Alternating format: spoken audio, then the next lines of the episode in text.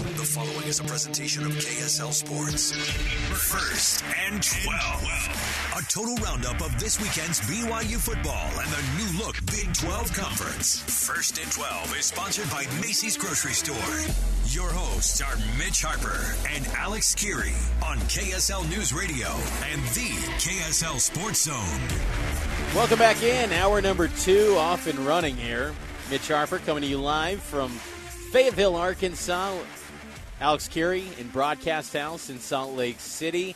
It's first and 12 your weekly breakdown of Big 12 and BYU football. Riz up, and, Mitch. Riz up. Oh, yes. Saw a lot of Risley Bears out here in Fayetteville just laying down the Riz on the tailgating lots. And let me tell you, that woo pig suey sound, It's they will legit. just do it on call. Yes. The whoop. Like, Ooh, like they will just do. If you start kind of just humming or making some sort of sound that sounds like a woo, they will just start all doing it. It was fantastic. I loved it. But uh, yeah, a lot of lot of young Razorback men risen up some some folks here out in Fayetteville.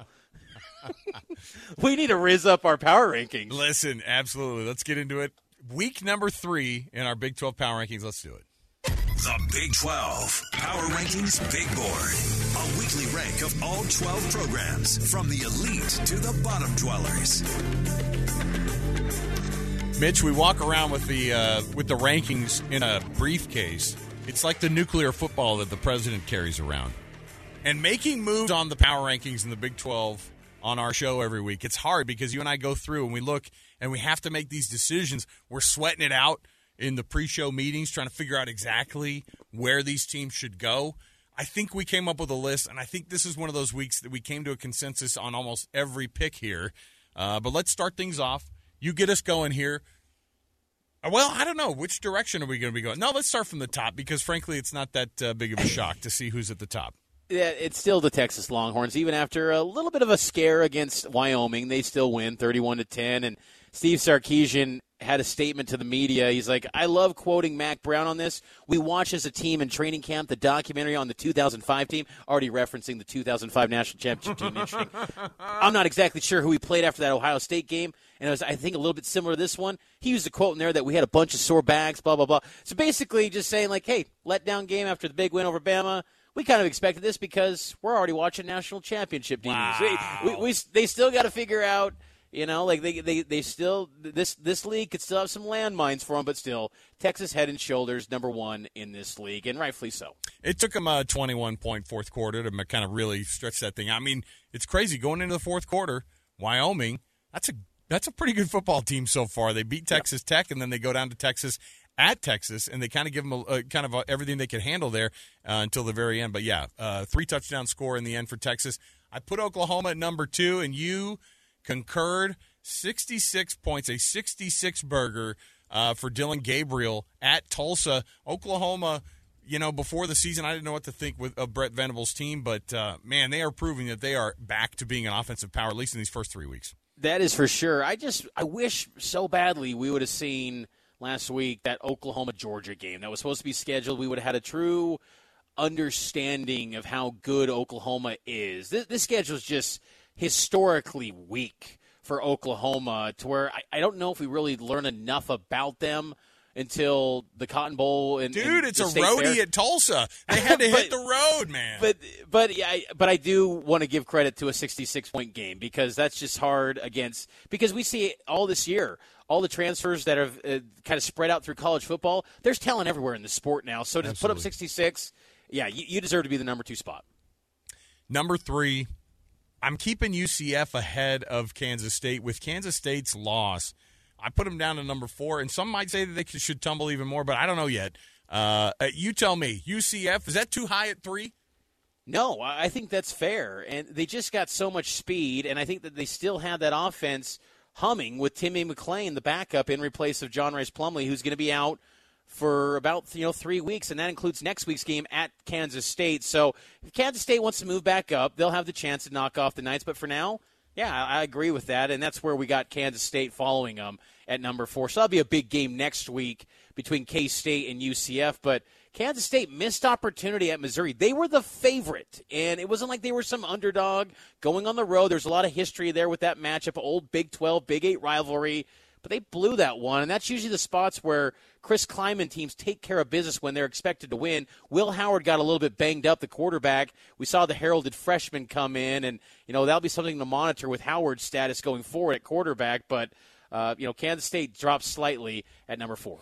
Yeah, and I, I will say too for uh, Kansas State, they always seem to have a random loss that you go, "What happened, Yes. guys?" You know, like, and maybe, and the good, the good news for them is it's not in conference, and so Mm-hmm. you know, next week they're going to start going back in that UCF Kansas State game, a uh, underrated.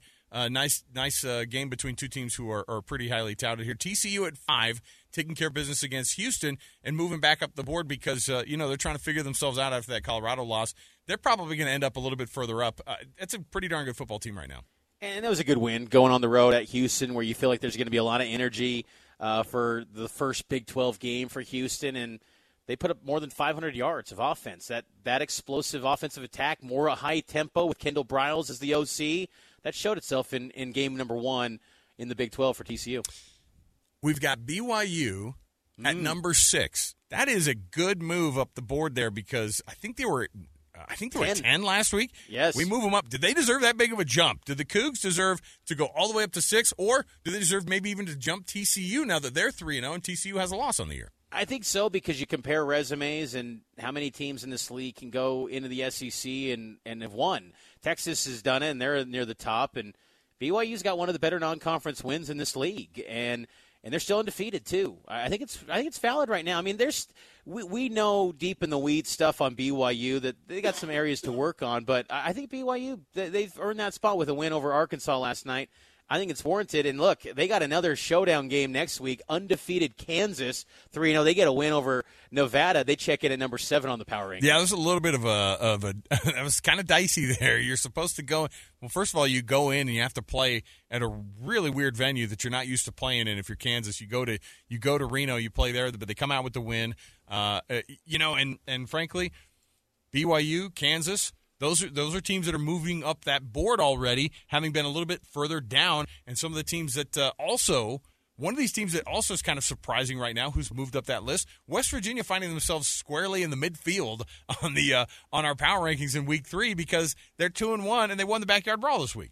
we, will have to see the status of their quarterback Garrett Greene. He got banged up in that first quarter, and but man, when he's there, he's he's good. They had the Nicco Marchiol who came in, and and he was the backup again. C.J. Donaldson, as we talked about in the first quarter, they lean heavily on him. He was a freshman of the year in the Big 12 last season at running back. He's a good ball carrier, and and uh, but they need Garrett Greene. You know, he's he's that dynamic player that won against Ark or against Oklahoma last year for the Mountaineers. They need him if they want to continue to have success. But uh, the, the notion that West Virginia was going to be dead last, I was with Neal Brown on that one, where they're not going to finish last. They're a lot more competitive than they were a season ago. Now we start to get into some absolute garbage football that was played this week in the Big 12. Cincinnati losing a game they shouldn't have lost. We put them at nine. Uh, if they would have won that game, they would have probably been up there with TCU, maybe even uh, uh, ahead of BYU, likely in this poll. Uh, they end up at uh, number nine in the poll. Texas Tech, one and two, still in the now they're in the ten spot.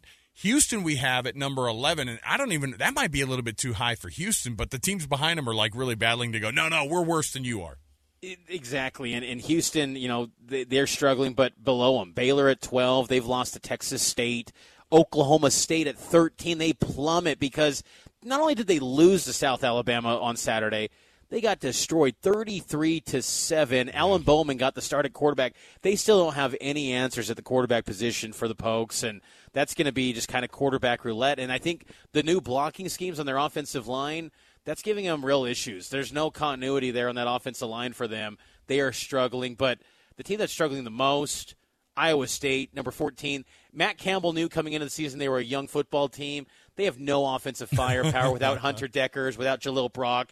They're a mess. The gambling suspensions hurt them. And to lose to Ohio 10 to 7. I know Ohio- Ohio, one of the better teams in the MAC this year, but still, th- there, there's no firepower offensively. They're going to be a tough out still because of that defense, but yeah, they, they got to be staying in that, that cellar at number 14. when Iowa is looking at you across the state and they're going, "Ooh, that offense is despicable," then that's a Yeah, bad that's place to be point. in for Iowa State. So I'm, I mean, Mitch, what's crazy about this is our power rankings have already changed um, a ton. I mean, week three we've had the most movement, obviously, But uh, you know, to be able to already put some teams on there that you go, you guys were supposed to be way further up the board. I'm looking at you, Texas Tech, who we probably had uh, being there kind of in that top four spot at some point maybe this year. But yeah, uh, Oklahoma State, a shock. Uh, you're going to hear next hour from Mike Gundy, or this hour, excuse me, uh, coming up in one of these segments here when we do our our uh, our sound roundup for the Big 12. We're going to give you kind of the excuses that he gave. Uh, sort of t- starts to take some blame, but I know it's a shock. Didn't totally take the blame. Uh, put a lot of it on on, on his players. But we've got the uh, sound roundup and many other things to get to on our second hour of First and 12 here on KSL News Radio, on the KSL Sports Zone. Mitch Harper, Alex Kirry, every Sunday breaking down the Big 12 here for you. We're going to come right back. We do have our sound roundup next, and we're going to have just so many things to chat about still, plus the Big 12 schedule to come. Yes, we're starting to get into full on conference play coming up next week, and what's going on here regionally. Stay right here with us, First and 12, KSL News Radio, and the KSL Sports Zone.